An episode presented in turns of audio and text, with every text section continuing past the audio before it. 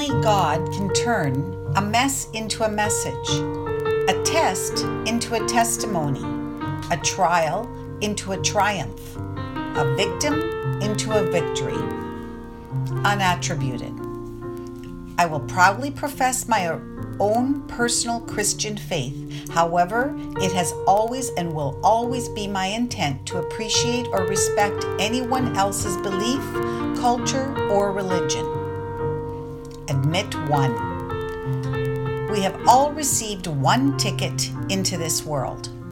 Certainly, we were all born into a sundry of events and circumstances, good, bad, or indifferent. Our formative years do not have to shape who we are today. Yes, for some, it was not easy. There were a multitude of challenges along the way. All of these experiences help to shape us in one way or another. In spite of these experiences, we were endowed with free will and we can alter the events that have not occurred to date. Unfortunately, some do not exercise this free will, and if they do, they choose paths of lack, limitation, frustration, violence, and everything else that undermines an individual's personal growth. Choose to use your wings that God gave us, all of us, on this first day of creation, and they will soar you to heights beyond your wildest dreams. An example of this is the following quote by a young man You might have little wings, but they grow. You can make it, and you can fly to victory. When he wrote this, he was nine years of age. Yes, you might have little wings, but they will grow if you allow yourself to open to personal growth. These wings will soar you to heights that you have never imagined in this lifetime. Let go and let God.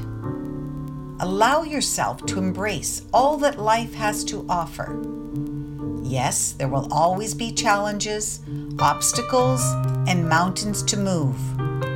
So what? Turn these challenges obstacles, and mountains into experiences that will transform into victory.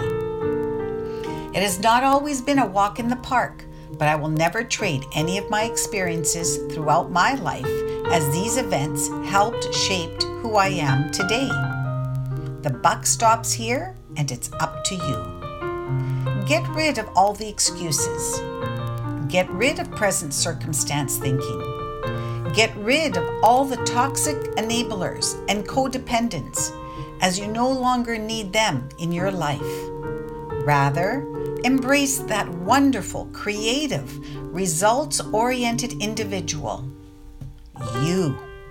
Remember, others will be looking at the fire while you are walking through the fire towards your victory and success. Don't play it safe. You are a warrior of success. You have talents that have been underutilized. Make it count your way every day, and success will always be yours. Guaranteed. Turn this trial of unprecedented time into triumph. Onward and Godward.